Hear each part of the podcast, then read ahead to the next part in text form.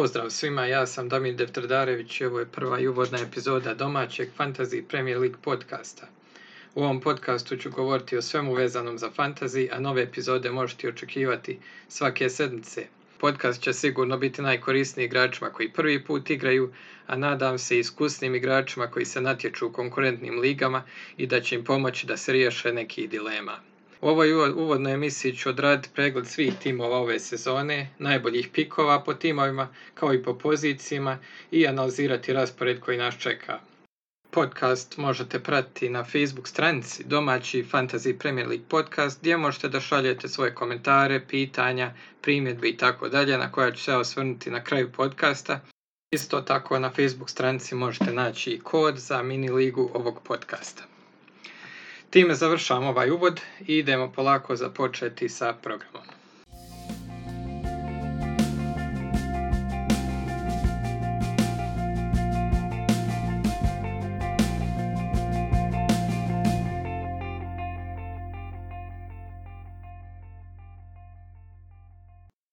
S obzirom da će ovo biti moja sedma sezona, imao sam vremena da dobro naučim sva pravila i detalje, ove igre kao što je vjerovatno i dobar dio vas slušatelja. Ipak za početak ću odraditi jedan vrlo kratki osvrt na pravila i određene detalje koji e, novi ili manje upućeni menadžeri možda nisu uhvatili. Prvenstveno upućujem sve da detaljno pregledaju pravila na zvaničnoj stranici kako bi se izbjegle, izbjegle velike greške kasnije u sezoni. U ovo ću uključiti jedan kratki pregled čipova i njih ću samo na brzinu spomenuti. Znači imate wildcard, koji je najvažniji čip. On vam daje mogućnost potpune izmjene tima s budžetom kojim e, u tom trenutku raspolažete.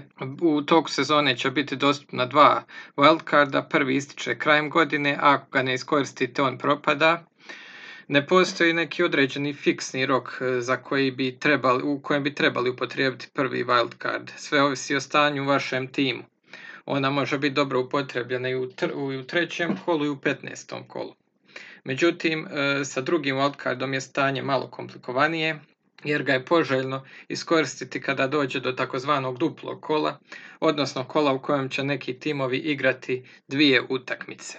Ta se kola događaju obično prema kraju sezone zbog odgođenih utakmica radi kupova. Zatim imamo bench boost, to znači da bodovi sa klupe će vam se uračunati u ukupni skor u tom kolu, ono se također preporučuje e, da se koristi za vrijeme duplih kola. Free hit, to je e, čip koji vam omogući da u vrijeme e, kola potpuno izmijenite momčad, odradite neograničeni broj transfera, raspolažući budžetom koji imate u tom trenutku. Ovaj čip je preporučeno iskoristiti u vrijeme praznog kola, odnosno kada dođe do kola u kojem samo neki timovi igraju, tako da bi se vaš izbor igrača znatno smanjio da čip ne iskoristi. Naravno, ovisno o okolnostima, free hit se može upotrijebiti i u duplom kolu, ali kao što sam rekao i za sve ostale čipove, to će ovisiti o trenutnom stanju u kolima i naravno i, ovaj čip se koristi pri kraju sezone, tako da ćete na vrijeme znati hoće li biti bolje ove čipove koristiti eventualno u duplim kolima ili u praznim kolima. Ovaj čip je zapravo kao wildcard za samo jedno kolo jer će se vaš tim nakon tog kola vratiti na staro. Trostruki kapiten, e, samo ime kaže, umjesto duplih bodova dobivate trostruke bodove od vašeg kapitena. Taj čip isto tako preporučujem da se iskoristi za vrijeme duplog kola, jer tada možete da maksimizirate mogućnost dobivanja bodova. Do duše, ovaj čip je moguće efektivno iskoristiti za vrijeme normalnog kola, na primjer kao što je Son prošle sezone protiv Southamptona zaradi ogroman broj bodova u jednom kolu, to se može dogoditi iduće sezone.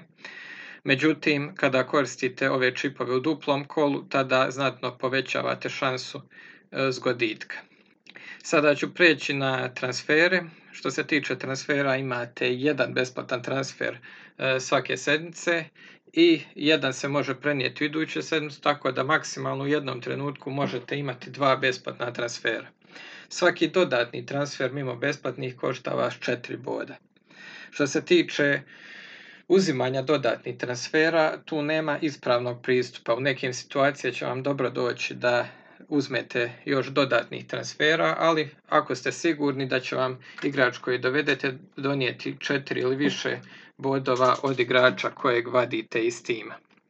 Još jedan savjet za početnike je da ne radite transfere prerano, odnosno da čekate do zadnjeg mogućeg trenutka radi ozljeda, odgoda utakmica i sl. To je bio neki generalni pregled pravila i detalja, a sada krećemo na generalni pregled svih klubova uz najbolje pikove. Uz napomenu da je ovo ipak fantasy podcast, tako da ću se isključivo osvrtati na pikove relevantne za fantasy. Igrače kao što su Kane, Fabinho i slično neću spomenuti samo sada i vjerovatno neću nikada više ove sezone, tako da e, će ovo biti generalni pregled, neću se, neću se obazirati na početni raspored timova ili uspoređivati igrače različitih timova, to ću odraditi u kasnijem segmentu ovoga podcasta.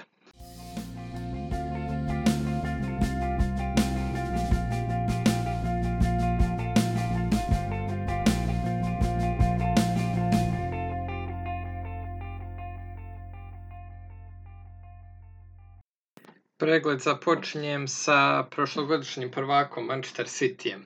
Zatim ću nastaviti po redu prošlogodišnjeg plasmana i završiti sa novim klubovima u ligi, Brentfordom, Norwichom i Watfordom. Znači, započinjemo sa Manchesterom Cityjem, timom koji je vjerovatno najteže za predvidjeti što se tiče fantasy e, Premier lige. E, za početak, dok, se još, e, dok još ne morate gonjati za ostatak u ligama, moja generalna preporuka je da se ide na sigurno, jer je Pepa vrlo teško predvidjeti. Međutim, diferencijali u Cityu se i tekako znaju isplatiti, tako da ukoliko bude potrebe za rizikom, ima jako dobrih opcija. Najsigurniji pikovi u ovoj ekipi su svakako Ederson, koji košta 6 miliona. E, prošle sezone je bio drugi najbolji golman po osvojenim bodovima i 19 puta je sačuvao mrežu. Međutim, on je e, najskuplji, odnosno među najskupljim golmanima u igri i dobiva malo bodova od obrana za razliku od nekih drugih opcija. Zatim imamo Dijaša od 6 miliona koji je bio peti najbolji obrambeni igrač e, prošle sezone, međutim predstavlja vrlo slabu ofanzivnu prednju. Njegov veliki plus je to što je on najsigurniji starter u timu. Međutim, zašto sam izabrao ova dva igrača, a ne Cancela, Stonesa ili Walkera? Ta tri igrača, iako imaju veliki potencijal, posebno Cancelo koji također košta 6 miliona, je stalna mogućnost rotacije. Međutim, za tu cijenu sigurno ne želite igrača koji nije siguran starter. Što se tiče Kevina De Bruyne, koji košta 12 miliona, ove sezone je možda e, zanimljiva situacija jer imamo dobar izbor premium igrača, tako da ga neki možda neće iskoristiti od početka prošle sezone imao nešto slabiji učinak zbog ozljeda, a imao je i naporno europsko prvenstvo. Također, moguće da ove sezone neće izvoditi 11 terce, što je isto bio slučaj prošle sezone. Što se tiče ostalih igrača u Cityu, naravno imamo Gundogana od 7,5 miliona koji je prošle sezone imao odličan učinak, međutim ove sezone bi mogao biti podložan rotaciji, ali za početak sezone bi mogao da bude jako dobar izbor po ovoj cijeni. Marez košta 9 miliona, on je jedan vrlo dobar diferencijalan pik ukoliko znate da će startati, jer on će sigurno biti rotiran kao i dobar dio veznih igrača, rekao bi svi osim De Bruyne će biti rotirani u nekoj fazi sezone, a možda čak i De Bruyne. Phil Foden košta 8 miliona ove sezone, potencijalno također dobar pik, ali ista je priča kao sa ostalim e, igračima, odnosno veznjacima Manchester City-a, on može biti rotiran, a ovo, ovi, ove cifre od 8-9 miliona su veliki brojevi za igrača koji bi vam mogao biti na klubi.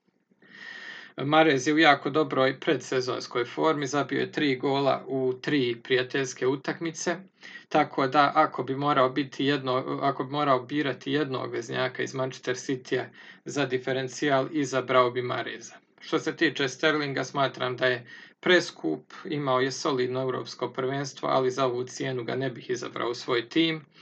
I naravno nezaobilazna tema Griliša koji se tek pridružuje Manchester Cityu i košta 8 miliona. Da je otišao bilo koji drugi tim u Premiershipu, ja bih rekao da je on siguran izbor, međutim ovako treba još sačekati i procijeniti kakva će biti njegova pozicija u timu.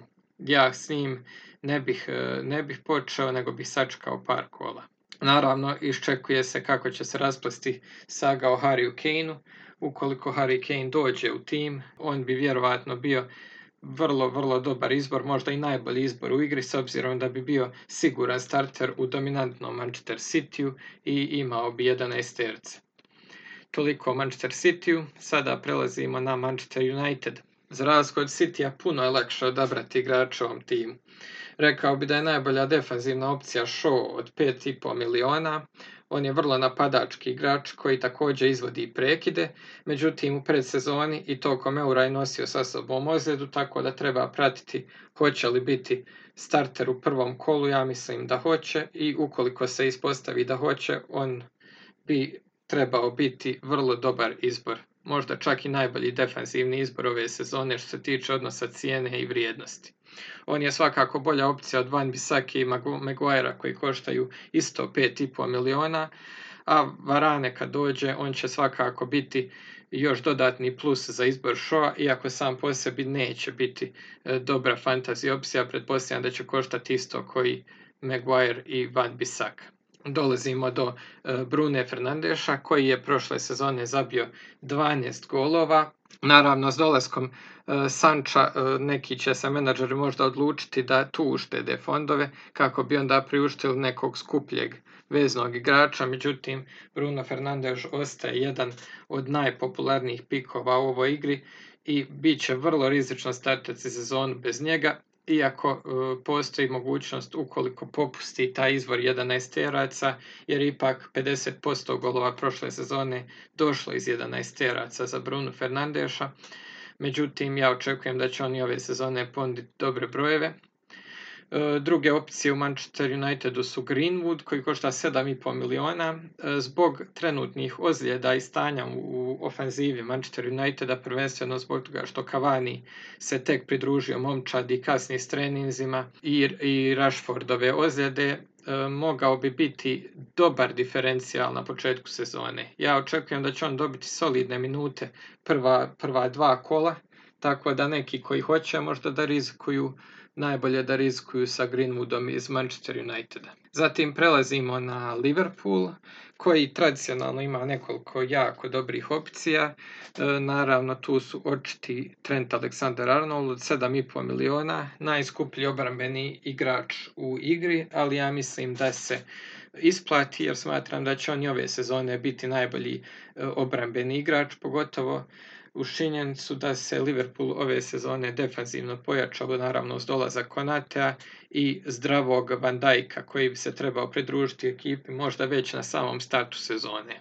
Po meni on i bolji izbor od Robertsona s druge strane koji košta pola miliona manje, međutim činjenica da je Aleksandar Arnold na prekidima e, mislim da više nego nadoknađuje tu razliku u cijeni. Naravno, E, Salah 12,5 miliona i ove sezone će sigurno biti najpopularniji pik u igri i siguran sam da se isplati više od Manea koji košta pola miliona manje uz činjenicu da Salah izvodi 11 terce i naravno vjerovatno je najbolja kapitenska opcija u igri. Zatim imamo Žotu 7,5 miliona koji je u dobroj formi u predsezoni međutim sve ovisi od toga koliko će dobiti minuta i treba pratiti na kakvu se formaciju odluči klop. Vrlo je moguće da će Žota startati prvo kolo zbog toga što se Firmino tek vratio na trening. Međutim, on je igrač s kojim ja ne bih žurio, nego bi sačekao da vidim, kao što sam rekao, kako se Liverpool postavi. Ostale defanzivne opcije u Liverpoolu nemaju toliki potencijal da bi opravdale cijenu u odnosu na Aleksandra Arnolda ili Robertsona, Međutim, naravno, ako Van Dijk počne od prvog kola, to je ogroman plus za Trenta Aleksandra Arnolda. Ostale opcije kao što su Firmino, Šačiri, Minamino, e, bih rekao da se ne isplati na njih trošiti vrijedno Liverpoolovo, jedno od tri vrijedna Liverpoolova mjesta. Prelazim sada na Chelsea koji ima nekoliko opcija. među kojima su možda najistaknutiji trenutno Havertz od 8,5 miliona, koji je pri kraju sezone imao jako dobru formu, igrao je vrlo ofanzivno, međutim moram da kažem da ovo sve ovisi o tome hoće li se transfer Lukaku o kojem se sada priča ostvariti ili ne. Ako dođe Lukaku, tada ofanzivni potencijal Havertza jako opada jer će Havertz igrati iza Lukakua. Isto tako treba napomenuti da ima još nekoliko opcija u veznom redu kao što su Pulišić od 8 miliona, Mount od 7,5 miliona, koji mogu biti dobre opcije, ali ja vjerujem da će se većina menadžera odlučiti na neke e, druge opcije iz ovoga cjenovnog ranka. E, Werner ove sezone košta 9 miliona, što je e, ovisno o učinku prošle sezone možda malo previsoko. Međutim, kod Wernera i dalje postoji taj potencijal da ostvari one šanse koje nije uspio prošle sezone. Tako da naravno i ovo sve ovisi o tome hoće li Lukaku doći ove sezone ili neće. Što se tiče obrane, tu je najveći, odnosno najbolji pik Chilwell od 6 miliona, koji ukoliko bude imao stalne minute, trebao imati jako dobar učinak i on je jedan od onih premium obrambenih igrača za koje se isplati dati ovaj iznos. Slijedi nam prošlogodišnje peto mjesto Leicester Nažalost, Fofana se ozlijedio, tako da će propustiti vjerovatno dobar dio ove sezone. On je po meni bio najbolji pik iz Lestera, e, pored Iheanača. E, međutim, što se tiče obrane, ne znamo kako će sada Lester postupiti, hoće li dobiti novog štopera ili će možda Marti, koji košta samo 4 miliona, dobiti šansu. E, što se tiče ofanzivnih igrača, e, novi napadač koji se priključio, Patson Daka, koji košta 7,5 miliona, je prošle sezone zabio čak 28 golova u Austrijskoj ligi i veliki je potencijal, međutim on e, nije siguran u početku da će startati pored odličnog Ihanača prošle sezone koji također košta 7,5 miliona. Vardi koji je već polako u poznim godinama vjerojatno će dobiti manje minuta ove sezone tako da nije e, realan e, fantasy pick pogotovo s obzirom na svoju cijenu. Rekao bih da iz ove ekipe trenutno ih je Nacho najbolji izbor e, za fantasy i on bi trebao izvoditi 11 terce dok Vardi nije na terenu.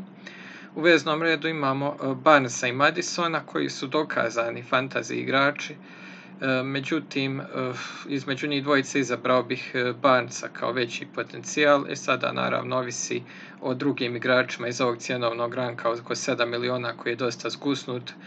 Hoće li oni biti najbolja opcija ili neće.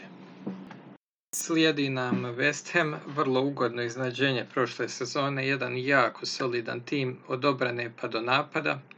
Ove sezone međutim imaju dva velika minusa. Europsku ligu koja će vjerojatno imati utjecaj na jesen i manjak Lingarda koji im je strašno pomagao u kreaciji i ofanzivi generalno. Nekoliko dobrih obrambenih opcija ove sezone iz ovog tima. Areola, novi golman koji je dokazan u Premier Ligi, košta 5 miliona. Zatim prošlosezonske odlične e, pikove Coufala od 5 miliona i Kresvela od 5,5 miliona. Resvel naravno ima veću cijenu zbog toga što izvodi prekide, međutim Coufal bi također trebao da bude vrlo popularna opcija. U veznom redu imamo Bovena, Součeka i Beranmu koji su opcije, međutim vjerovatno je da neće dostići prošlogodišnje bodove, po tome pogotovo mislim na Součeka, dok u napadu imamo Antonija od 7,5 miliona, kojeg ja smatram najboljim E, pikom iz West što se tiče napadača i veznjaka. E, ako zadrži zdravlje, naravno, s obzirom da je jako sklon ozljedama. Idući na redu je Tottenham. E, dolazak Espirita Santa znači da nas čeka dosta neizvjesnosti, pogotovo što se tiče obrane Tottenhama. Tu bi možda izvojio regiona od 5 miliona koji se čini kao najbolja e, opcija, e, pogotovo uz dolazak Kristijana Romera koji će sigurno biti veliki plus za tu obranu. Iako tko je pratio Wolverhampton prošle sezone, Spirito Santo možda ne ulijeva potpuno povjerenje što se tiče e, taktičkih postavki, ali to ostaje da se vidi.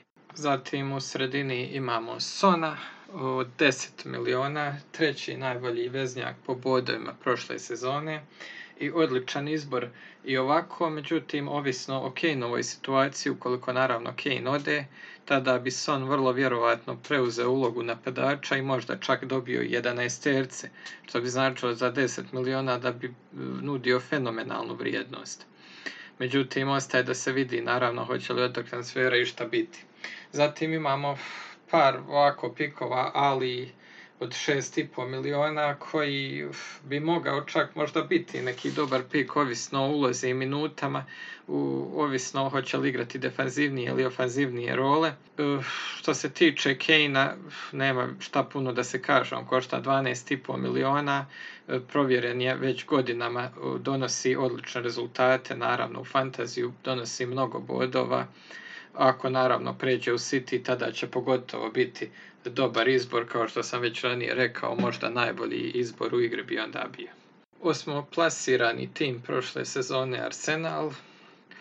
U obrani ima nekoliko jeftinih opcija, ali oni koji se odluče za obrambenog igrača iz Arsenala će vjerovatno uzeti Tirnija od 5 miliona, s tim što je naravno Arsenal potpisao Bena White e, koji košta 4,5 miliona i on je naravno siguran starter, međutim on ne predstavlja opasnost u napadu. Što se tiče ofazivne opasnosti, Tirni je ubjedljivo najbolji pik od obrambenih igrača Arsenala, iako e, naravno tu ima i Chambers koji košta 4,5 miliona. Ako on osigura poziciju desnog beka, naravno ovisno šta se događa, hoće li biti neki transfera, hoće li otići Bellerin, on bi mogao neki, biti neki mini diferencijal jer igra vrlo napadački, a sumnjam da će ga mnogo menadžera izabrati. U veznom redu tu ima nekoliko opcija, e, po meni je najbolja Emil Smith Rowe od 5,5 miliona koji je potpisao novi ugovor i imat će ključnu ulogu u Arsenalu ove sezone. On s ovom cijenom je možda čak i podcijenjen, E, s obzirom e, da može biti u ovoj situaciji peti veznjak u timu, odnosno može ulaziti s klupe po potrebi.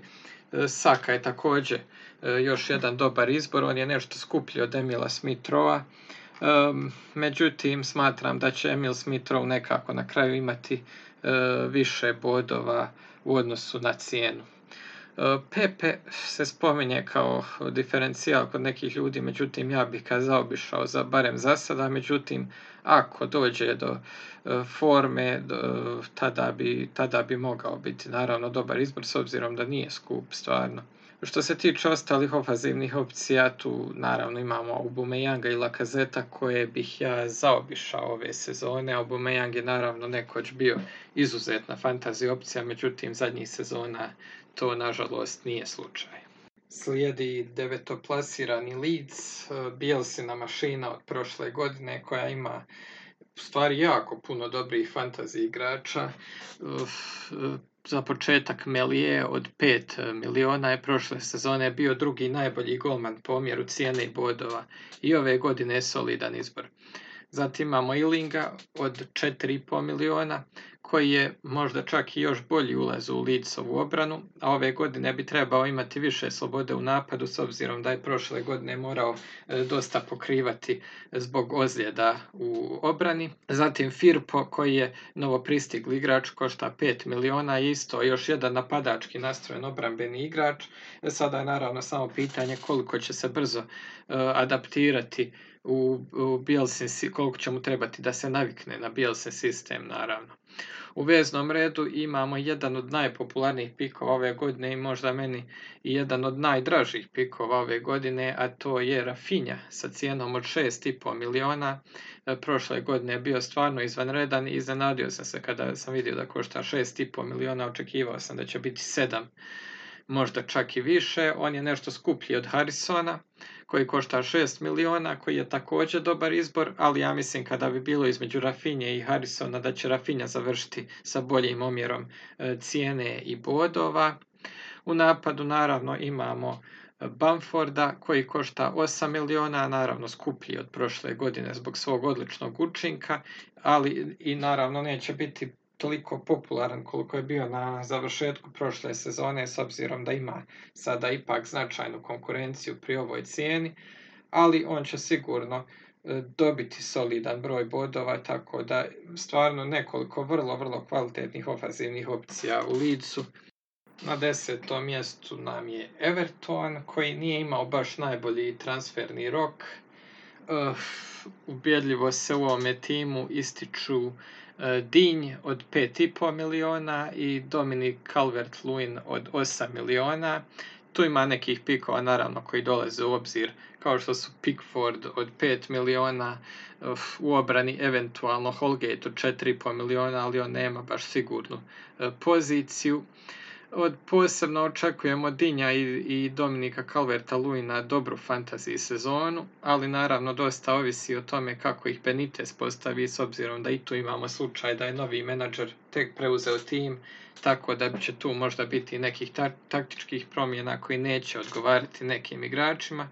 E, imamo tu i Richarlisona, međutim za njega treba napomenuti da i dalje na olimpijadi, tako da će propustiti možda prvih par kola, i onda se tu, tu je za očekivati da će Calvert-Lewin biti u fokusu svih njihovih napada. Sada slijedi tim koji je vrlo vruća tema ovih dana. Radi se o Aston Villa koja je prošlu sezonu završila na 11. mjestu. Oni su imali puno transfera koji će potpuno promijeniti ovu ekipu što se tiče e, prošlogodišnjeg najboljeg golmana Martineza, od njega ne očekujem toliko dobru sezonu kao prošlo, ona ipak bila jedinstvena, međutim on je trenutno najpopularniji izbor u fantaziju. E, drugi interesantni igrač su Target koji košta 5 miliona, jedan igrač koji isto tako jako dobro izvodi e, prekide, zatim novopristigli Buendija od 6,5 miliona koji je već dokazan igrač u Premiershipu i imao je e, najviše asistencija u Championshipu prošle godine, ostvario je 16 asistencija, zatim imamo Leona Bailija koji je isto tako izuzetno opasan igrač, ali ovisi kako će se adaptirati na ovaj tim Vile. Odlazak Griliša koji će puno utjecati e, na Vilu sigurno, ali se možda neće toliko osjetiti s obzirom da se ovako snažno pojačali.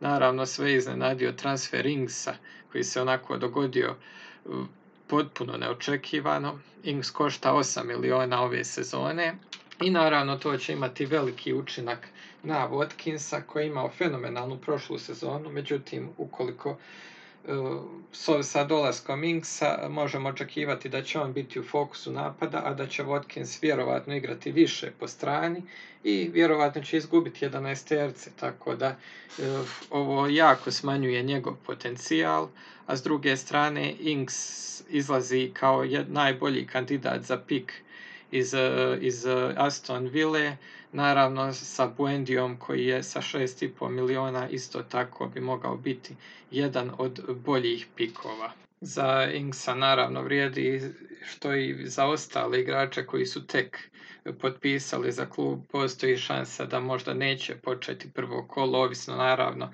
o njihovim treninzima, o brzini prilagodbe i uklapanja u ekipu. Međutim, nakon nekoliko kola on bi svakako trebao biti jako dobar izbor. Zatim slijedi nam Newcastle, 12. mjesto prošle sezone, koji i nemaju baš previše zanimljivih pikova u fantaziju. U njihovu obranu se ne bi previše e, pouzdao. Vidim da je Mankiljo, koji košta 4 miliona, dosta popularan E, kao igrač koji bi naravno popunjavao mjesto na klupi. Međutim, e, rizik kod ovako popularnih igrača od 4-0 je da će njihova vrijednost dosta spasti, tako da na kraju ćete završiti u minusu.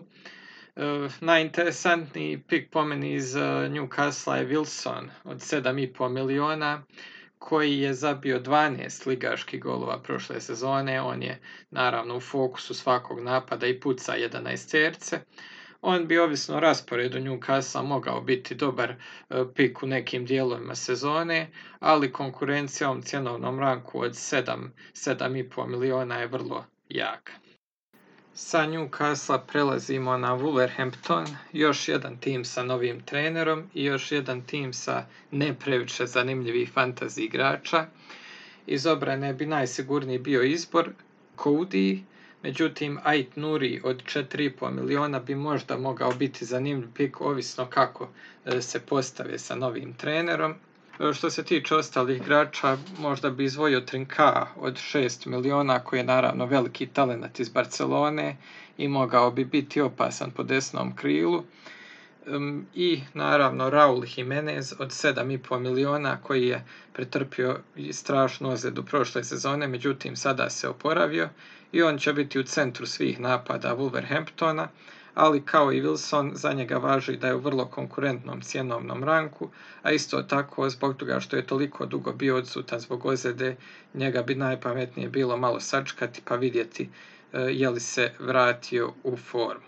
Kako se bližimo dnu tabele, tako se smanjuje naravno i broj perspektivnih e, fantazi igrača. E, sljedeći nam je Crystal Palace koji ima i oni imaju novog trenera, naravno vjeru.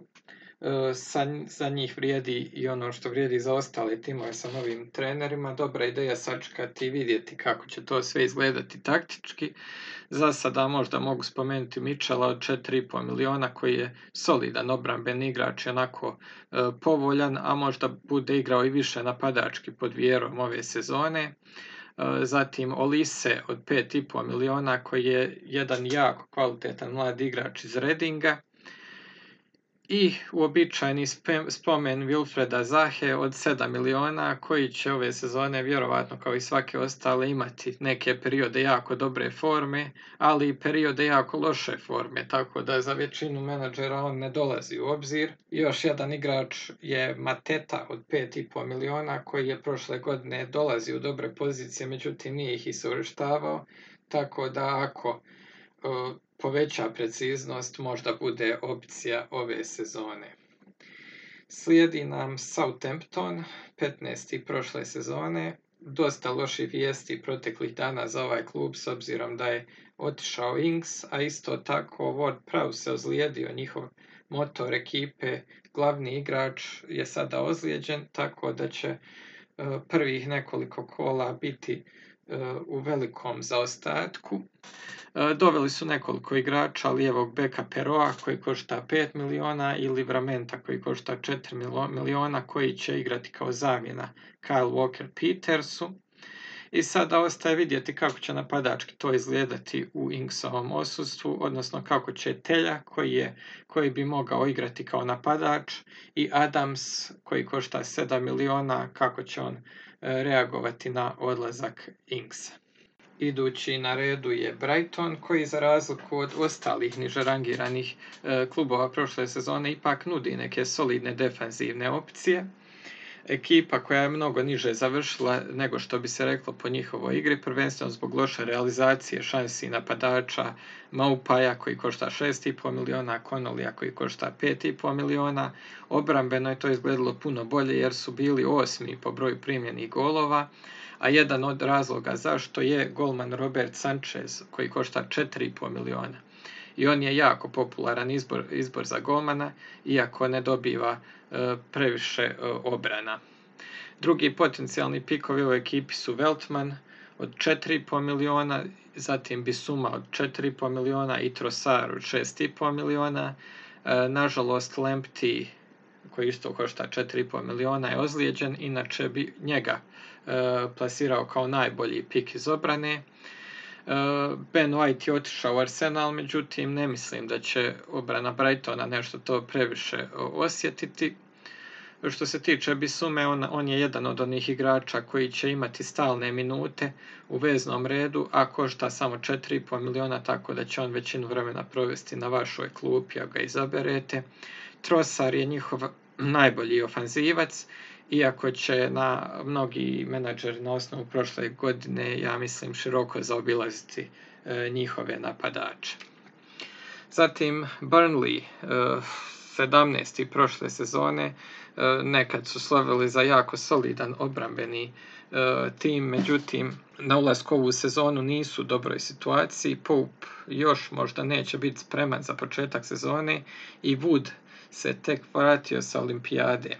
Tako da jedini igrač koji bi možda izdvojio iz ove ekipe Burnleya je Josh Brownhill koji košta 4,5 miliona.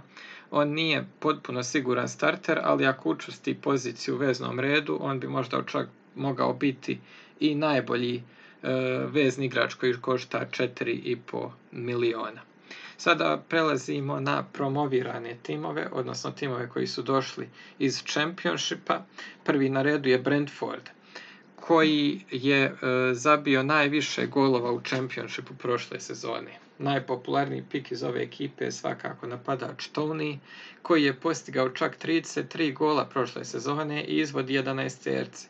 Jedino pitanje, naravno, kao i svake godine u vezi ovih timova koji su došli u ligu, je hoće li se ta forma iz Championshipa prenijeti. Odgovor je često ne, međutim, naravno, treba vidjeti. Oni su obrani također doveli i e, skupo pojačanje Ajer, defanzivac koji košta 4,5 miliona i bit će siguran starter, a zatim imamo u veznom redu Mbembua od 5,5 miliona koji bi povremeno mogao igrati u napadu zajedno sa Tonijem. Naravno iz ove ekipe e, ubjedljivo najistaknutiji pik je Tony i njega jedino mogu baš onako e, preporučiti, iako ovisi naravno kako će se adaptirati na Premiership. Zatim predzadnja ekipa Norwich, tim koji se nakon kratke pauze opet vraća u Premiership. Dobrog dijela igrača se sjećamo od prije par godina. Iako su imali drugu najbolju obranu u Championshipu prošle godine, ne bih očekivao neki prevelik učinak njihovih obrambenih igrača. Zanimljiv bi mogao biti Omo Bamidele od 4 miliona, jedan od rijetkih obrambenih igrača u ovoj cijeni koji je upisao značajnije minute u predsezoni. Od ofanzivnih opcija imamo Kantvela od 5,5 koji je zabio šest golova i uknjižio šest asistencija prošle sezone i imao solidnu prošlu sezonu u Premiershipu. Tu imamo i Pukija koji košta 6 miliona i upisao 26 golova prošle sezone i imao jako dobru prošlu sezonu u Premiershipu baš kao Cantwell. Cantwell i Puki su tako i najbolji pikovi Norwicha što se tiče fantazija, pogotovo ako uspiju ponoviti formu iz prošle, njihove prošle premier ligaške sezone. I zadnji na redu nam dolazi Watford, koji je imao najbolju obranu Championshipa prošle sezone, koju je naravno vodio Kiko Femenija, e, možda je najbolji izbor iz ove obrane, iako golman Bahman, koji košta isto tako 4,5 miliona, imao jako dobar euro, što se tiče ofanzivnih opcija, naravno zvijezda tima je Ismaila Sar, e, koji je vrlo eksplozivan igrač i najbolji ofanzivni pik iz ove ekipe. Ono što je zanimljivo da Watford ima čak 10 registrovanih napadača u fantaziji ove sezone, ali ja ne bih mogao da, ne, da preporučim ni jednog E, eventualno Joao Pedro od 5,5 miliona koji je potencijal, ali je trenutno ozlijeđen, ali generalni savjet bi bio da se klonite napadača iz ove ekipe. To bi bilo to što se tiče pojedinačnog osvrta na ove sezonske timove. A sada se prebacujem na onaj pravi fantasy dio, ono što se čekalo, a to je sastavljanje timova, formacije i analiza rasporeda. Počet ćemo prvo od golmana. Što se tiče golmana, postoje tri glavna pristupa koji menadžeri primjenjuju. Prvi pristup je korištenje jednog jeftinog stalnog golmana i zamjene od 4 miliona, po mogućnosti iz iste ekipe. Druga opcija je korištenje premium golmana, dakle golmana od 5,5 i 6 miliona i jeftine zamjene od 4 miliona. A treća opcija je korištenje dva golmana koji igraju i rotacija istih ovisno o rasporedu. Brojke pokazuju da je nepotrebno trošenje fondova, korištenje i rotacija dva premium golmana, na primjer Edersona i Alisona, što sam vidio da neki e, novi menadžeri rade. Dakle, ako se odlučite na ovu strategiju rotacije golmana, obično se koriste golmani koji koštaju ispod 5 miliona.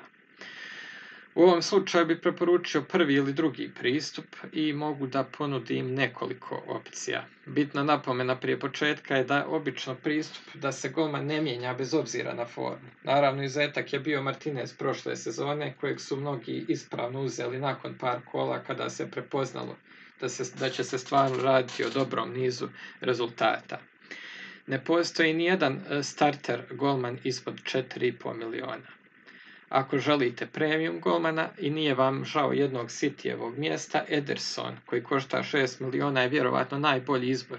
On je 15 puta sačuvao mrežu prošle sezone i potom je bio najbolji, ali je pridnu bio po broju obrana. Prošle sezone je donio 27 bodova na potrošenih milion i potom je bio naj, deveti najisplativiji igrač u čitavoj igri.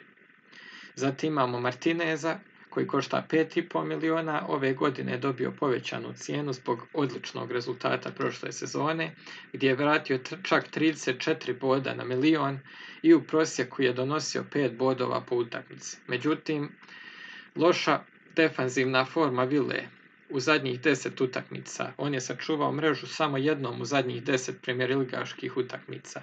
Međutim, ima odličnu Copa Ameriku i sada naravno je veća cijena, ali to nije spriječilo 40% menadžera da ga izaberu za početak, tako da on ispada kao neki siguran izbor za start sezone. Zatim slijedi Melije od 5 miliona koji je prošle sezone donio 31 bod na utrošenih e, milion i on je potom je drugi najisplativiji golman iza Martineza. U prosjeku imao četiri obrane po utakmici. Ako Leeds nastavi sa defanzivnim pristupom, vjerovatno će imati nastavak uspješne prošle sezone. Jedino što ćete možda poželjeti uh, uzeti Leedsovog obrambenog igrača kao što je Eling ili Firpo, koji mogu imati ofanzivni učinak umjesto Melija. E, onda potom bi izdvojio Sančeza od 4,5 miliona, koji je trenutno najpopularniji jeftini izbor ove sezone. S obzirom da je Brighton završio sa učinkom puno nižim od očekivanog, treba se očekivati više bodova i za njihovu obranu i za napad. Još jedna opcija je Bachman od 4,5 miliona. On je malo rizični izbor jer je ipak Watford e, tek promovirani klub. Areola 5 miliona, također odličan izbor, ali s obzirom na bekove West Hama možda nije najbolji izbor jer bi bilo više isplativo uložiti u te bekove. Postoji naravno i ova rotacija dva golmana što sam ranije spomenuo. Kao primjer mogu da navedem rotaciju Sančeza i Bahmana koji će imati prvih 10 kola vrlo e, dobru rotaciju, međutim minus ovog pristupa je što utakmice često ne prođu kako se očekuje tako da će se nekad dogoditi da imate više bodova na klupi nego što vam igra, a plus uz moguća e, korona odgađanja e, planovi bi vam se mogli poremetiti. U slučaju da se odlučite na ovu strategiju rotiranja dva golmana, savjetovao bih vam da ne potrošite više od 10 miliona jer smatram da se fondovi mogu upotrijebiti bolje na drugim pozicijama. To bi bilo to što se tiče golmana, a sada prelazim na obranu. U ovoj situaciji, isto kao što ću i kod veznih igrača i napadača, počet ću uzmati u obzir raspored. Tačnije, uzmat ću obzir pet idućih utakmica. Smatram da je to neki dobar rok prema kojem treba graditi dobar dio tima i u kojem onda će biti moguće raditi prilagodbe za nastavak sezone ili eventualno ako se odlučite na rani wildcard posle 3, 4 ili 5 kola. Na papiru najbolji raspored e, na početku imaju Liverpool, Aston Villa, Everton i West Ham. Uz malo rotacije, Arsenal i Brighton imaju par solidnih utakmica u prvih pet kola. Za početak, i ovo se odnosi na sve pozicije, vrlo je bitno imati sigurne startere na početku sezone. Barem 13 od vaših 15 igrača bi trebali biti sigurni starteri, jer ćete onda u slučaju da izaberete igrače koji su ili rotacijski rizik ili će se možda čak prodati na, u toku transfernog roka, e, morat ćete trošiti transfere kako bi se riješili tih igrača i onda ćete biti u zaostatku od samog starta. Vremena za rizične pikove će biti kasnije u sezoni kad procijenite u kakvoj ste situaciji u vašim ligama i koliko treba da riskujete. Što se obrane tiče i ovdje imamo različite pristupe. E, prvi pristup je bio uzimanje jeftine obrane, to znači igrača od 4,5 i 5 miliona koji se rotiraju po potrebi, eventualno sa jednim skupljim igračem. A drugi pristup je jako skupa obrana sa eventualno jednim ili dva igrača jeftinijih od 5 miliona. Ovdje ću opet istaknuti mogućnost da Omo Bamidele iz Norića, koji košta 4 miliona, bude starter za Norvić, ali to naravno nije izvjesno. E, pa ako baš hoćete da uštedite, on potencijalno može biti opcija. Što se tiče premium opcija, Liverpoolov duo je donio najviše bodova prošle sezone. Iako Trent Alexander-Arnold od 7,5 miliona nije imao dobar start prošle sezone, pri kraju je pokazao pravu formu. Sada je i odmoran, tako da će vjerovatno biti dobar izbor i ja bih rekao da će biti bolji izbor od Robertsona dosta menadžera koji idu sa 4 i po obranom, odnosno obranom punom igrača od 4,5 miliona će odabrati njega kao jedinog premium igrača. Neki će možda ići na duplu obranu s obzirom na odličan početni raspored Liverpoola. Chelsea ima dosta težak početni raspored, tako da njihove opcije Chilwell i Aspilicueta od 6 miliona vjerovatno nisu najbolji izbor za sad. Iako je vrlo moguće da će se neko od njih naći u vašem timu kasnije, jer se radi o defanzivno jakoj ekipi. Chilwell pogotovo može biti jaka opcija, ali ima i blagi rizik od rotacije. Diaz isto tako igrač koji košta 6 miliona i najsigurniji igrač u Cityu, što je velika stvar za City naravno, ali napadački ne nudi puno. S obzirom da je Cancelo 6 miliona rotacijski rizik, iz Cityjeve obrane ja bih preporučio Diaza. U kategoriji 5,5 miliona ima nekoliko odličnih igrača. Prije svega to su Luke Shaw, Dinje, Creswell. Shaw je i dalje pomalo upitan za sami start sezone, ali ako bude spreman, vjerovatno će predstaviti jednu bolju, boljih opcija u obrani. I definitivna je preporuka od mene. Luka Dinj je također vrlo napadački nastrojen igrač i izvodi prekide. Ukoliko James ode iz Evertona, onda je njegov potencijal još veći, jer će tada sigurno izvoditi sve prekide. Creswell je zatužen za prekide, ima, ima solidan raspored na početku, ali tu ima konkurenciju od Soufala koji je pola miliona jeftiniji. Od ovih svih igrača od 5,5 miliona preferiram Shoa koji ima i pored dobre forme i jako dobar raspored u prvih pet utakmica. U kategoriji od 5 miliona je jaka konkurencija, a tu bih izdvojio Tirnija, Coufala i Targeta ova sva tri igrača imaju sposobnost da ugroze protivnički go. Region isto tako možda bude opcija, ali to naravno ovisi od postavke Espirita Santa. Što se tiče budžetnih opcija za 4,5 miliona ove sezone mi nekako nema previše izbora. Nažalost, Fofana se ozlijedio, on mi je bio nekako omiljeni izbor ove sezone, a osim njega tu imamo Eilinga, Veltmana, Whitea i Chambersa. Chambers bi tu bio možda i dobar diferencijal ako utvrdi svoju ulogu na desnom, uh, desnoj strani u Arsenalu. Da napomenem i da kod jeftinih obrambenih opcija imate opciju rotacije, tako da ako imate puno igrača od 4,5 miliona, Evo, na primjer, Ailing i White se jako dobro rotiraju prvih šest kola, ali tu je rizik isti kao kod golmana. U, pri ovoj cijeni od 4,5 možete da eksperimentišete tako da nije neki prevelik rizik. Ove sezone nemamo izvođače 11 teraca iz obrane, ali slobodne kornere izvode igrač kao što su Trent Alexander-Arnold, Shaw, Dean i Creswell i to je jedan razlog za njihovu cijenu i zašto su premium igrači i na kraju krajeva zašto će se vjerovatno i isplatiti. Još jedan uh, igrač kojeg bi spomenuo u budžetnoj opciji od 4,5 je Kiko Femenija koji je uh, isto tako stalan igrač u Watfordovoj obrani i vidjet ćemo naravno kako se Watford prilagodi ove sezone. Sada prelazimo na vezni red. Vezni red, um, svi smo svjesni naravno da nećemo moći staviti Salaha, Brunu i De Bruyne u isti tim. Uh, Sony Sancho nam isto tako ne olakšavaju, tako da je vrlo, vrlo teško uh, sastaviti jedno, jedan balansiran vezni red.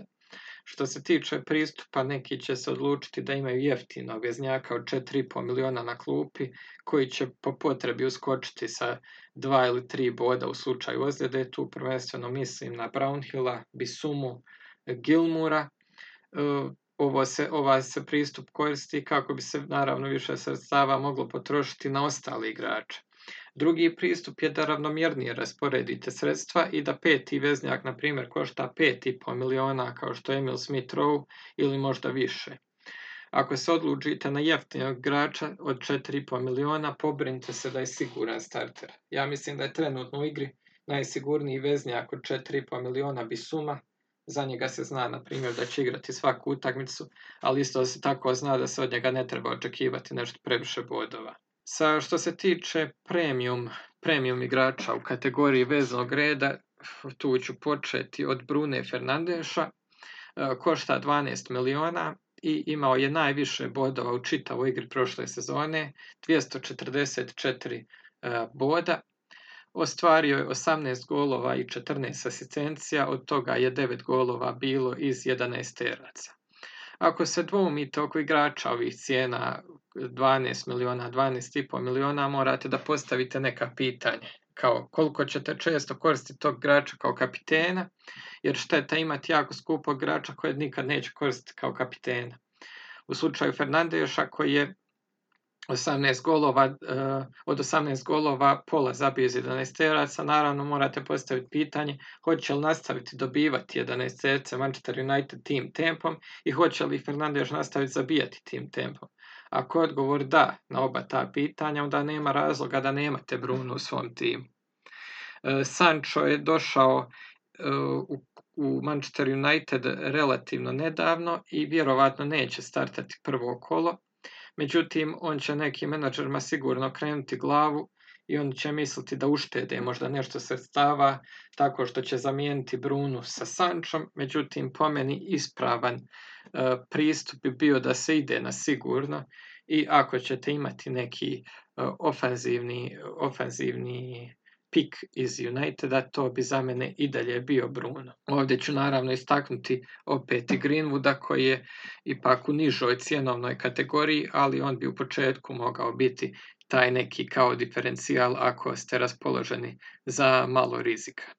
Salah 12,5 miliona, najskuplji veznjak u igri, naravno fantazi veznjak. U dosadnašnjim sezonama neki bi govorili da mogu bez Salaha, pa bi se onda brzo pokajali, jer naravno Salah svake sezone ostvari jako dobre brojeve i ne vidim zašto isto ne bi ponovilo ove sezone.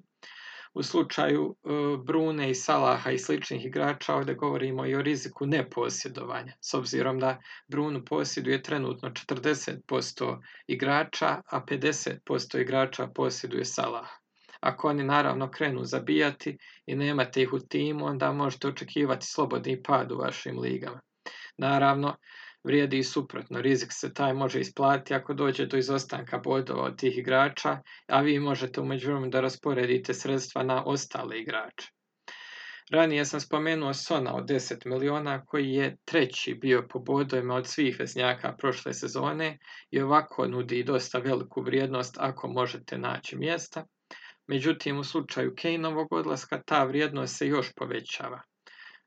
Ja za njega mogu da dam preporuku, ali prioritet za mene i dalje imaju Salah i Bruno. Što se tiče De Bruyne, koji košta 12 miliona ove sezone, kao, ranije, kao što sam ranije rekao, on je imao nešto slabiju sezonu i dosta naporan euro, a još tu imamo i Pepovu nepredvidljivost, naravno u Pepovom timu niko nije siguran, pa tako ni De Bruyne.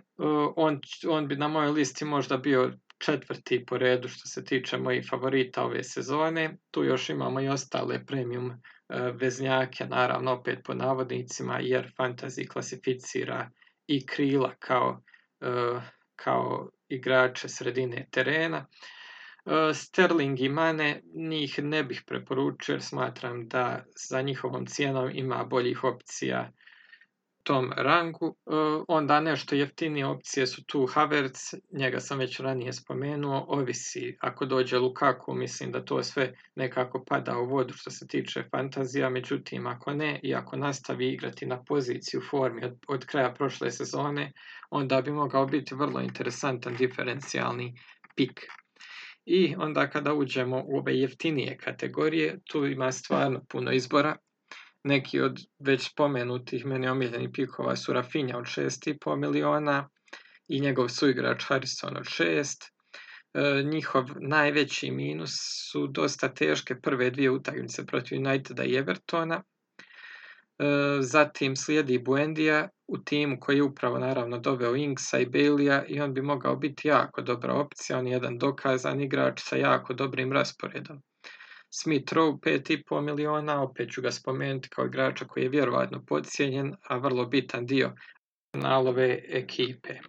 Tu još imamo i već spomenutog Barnesa i Madisona koji koštaju 7 miliona imaju solidnu cijenu i već sam spomenuo da preferiram Barnesa, ali ne bi žurio sa dovođenjem ni jednog ni drugog. S obzirom na cijene ove sezone, mislim da će se većina iskusnih igrača odlučiti na dva ova kao premium skupa veznjaka i onda ostatak popuniti sa uh, igračima od 6 do 7 miliona i ove sezone imamo stvarno dobrih opcija u tom rangu. Zatim napadači. Napad e, ove sezone nam je sužan izbor, uglavnom na raspon između 6 do 9 miliona i ovdje dosta ovisi od vašeg pristupa. Hoćete li imati dva skuplja napadača, jednog jako jeftinog koji bi uglavnom bio na klupi ili tri jake opcije naprijed. Ja bih preporučio drugu opciju s obzirom da imamo široku pondu nešto jeftinijih opcija ispod 8 miliona, a ne toliko izbor, jako, ne toliko dobar izbor jako skupih i jako jeftinih opcija. Jedna velika zvijezdica prije ovog segmenta i ono što sam spomenuo na početku je situacija sa Kaneom, koji je najskuplji napadač u igri. U situaciji smo da ne znamo hoće li jedan najbolji fantasy igrača otići u trenutno dominantni tim u ligi gdje je bio siguran starter, i imao 11 terci. Ako Kane dođe u Manchester City, onda bi preporučio da dođe u vaš tim, jer bi vjerovatno bio najbolji pik u igri. Međutim, evo, vrijeme dok ovo snimam, čini se da će se transfer saga nastaviti još neko vrijeme, tako je da je moguće da Kane i propusti nekoliko kola. Ako izuzmemo Kane-a, ostali napadači koje preporučujem su značajno jeftiniji. Što se tiče ove kategorije između 8 i 10 miliona, Lacazette i Firmino sa 9 su ove sezone precijenjeni, njih bi naravno zaobišao. Werner isto tako 9 miliona je moga, bi mogao imati bolju sezonu, ali ga svakako ne preporučio za uvodna kola zbog rasporeda. Cavani 8,5 se tek e, vratio na trening, nije imao nikako predsezonu, tako da njega također ne bi preporučio. Zatim, kada se spustimo na ovaj rank od 7,5-8 miliona, stvari postaju zanimljivije. Većina će imati barem jednog igrača iz ove kategorije. Novopristigli Ings, koji košta 8 miliona, je prošle godine odigrao 29 utakmica i zabio 12 golova. Ako ga posluži zdravlje, postaje odlična opcija. E, svrstao bi ga čak u svojih top 5 opcija što se e, tiče napadača. On naravno negativno utiče na Watkinsa koji mi je do sad bio jedan od dražih opcija, međutim on je pola miliona jeftiniji, ali će vjerovatno izgubiti 11 terce i igraće e, više na strani. Zatim tu imamo Calverta Luina koji košta 8 miliona i on je prošle sezone zabio 16 golova i 6 asistencija. Potom Bamford, isto tako 8 miliona, prošle godine odličan učinak 17 golova, 11 asistencija. Međutim, između Calverta Luina i Bamforda ja bi prednost dao uh, Dominiku Calvertu Luinu i to iz sljedećih razloga. Richarlison je i dalje na olimpijadi s Brazilom, tako da bi Calvert-Lewin trebao biti u fokusu e, napada, isto tako bi trebao pucati penali ako to još nije sigurno. Još jedan razlog je da bi e, u ekipi Lidsa radije imao, na primjer, Rafinju u veznom redu, a ne mislim da bi se duplao e, s njima u napadu, pogotovo uzevši u obzir raspored Evertona. Zatim u ovoj kategoriji imamo i Antonija od 7,5 miliona, Watkinsa od 7,5 miliona i Hanača, Daku, Jimeneza, Wilsona. Vidite, to su sve kvalitetni igrači, a mi nemamo baš puno mjesta. E, među njima bi kao svoje favorite izdvojio Antonija i Hanača. Antonio je zabio 10 godina, 10 golova prošle sezone, ali je imao puno ozljeda. Ako zadrži zdravlje, svi znamo zašto je on e, sposoban i Hanačo je bio iznenađenje veliko prošle sezone, zabio je 12 golova i Rodgers ga neće smjesti ispustiti iz ekipe s obzirom na njegovu formu, tako da će Daka vjerovatno morati malo sačkati na svoj red i mislim da je i Hanačo još jedan uh, dobar izbor. Wilson isto tako 12 golova prošle sezone. Vidite da su svih ovih napadača brojevi onako tu negdje, Međutim, iz ove grupe od 7,5 miliona za početak bi izdvojio i Hanača i Antonija. Što se tiče jeftinijih napadača, nemamo previše pouzdanih opcija. Tu jedino se izdvaja Tony od 6,5 miliona i jedno veliko možda za Maupaja od 6,5 miliona iz Brightona kojeg sam ranije rekao da bi ga ja lično zaobišao, ali njega bi evo ovdje uključio isključivo radi dobrog rasporeda. Tony je s druge strane, već sam rekao, imao odličnu prošlu sezonu, 31 go, međutim oprezni menadžeri će možda sačekati da vide kako se sve to razvije i onda ugrabiti priliku da uhvate Tonija ako ga krene forma. I za kraj nam ostaje još izbor kapitena. U prvom kolu postoji očigledan favorit i mislim da će tog igrača za kapitena staviti velika većina ljudi i što bi značilo da će efektivno vlasništvo tog igrača možda biti preko 100%. Naravno radi se o Salahu, ja se slažem s tim izborom, mislim da je na početku pametno ići sa pouzdanim kapitenskim izborima. Na samom kraju ću samo da se zahvalim svima koji ste slušali ovu prvu vrlo opširnu uvodnu epizodu domaćeg Fantasy Premier League podcasta. Nadam se da vam je ova epizoda bila korisna i želim vam sreću u prvom kolu.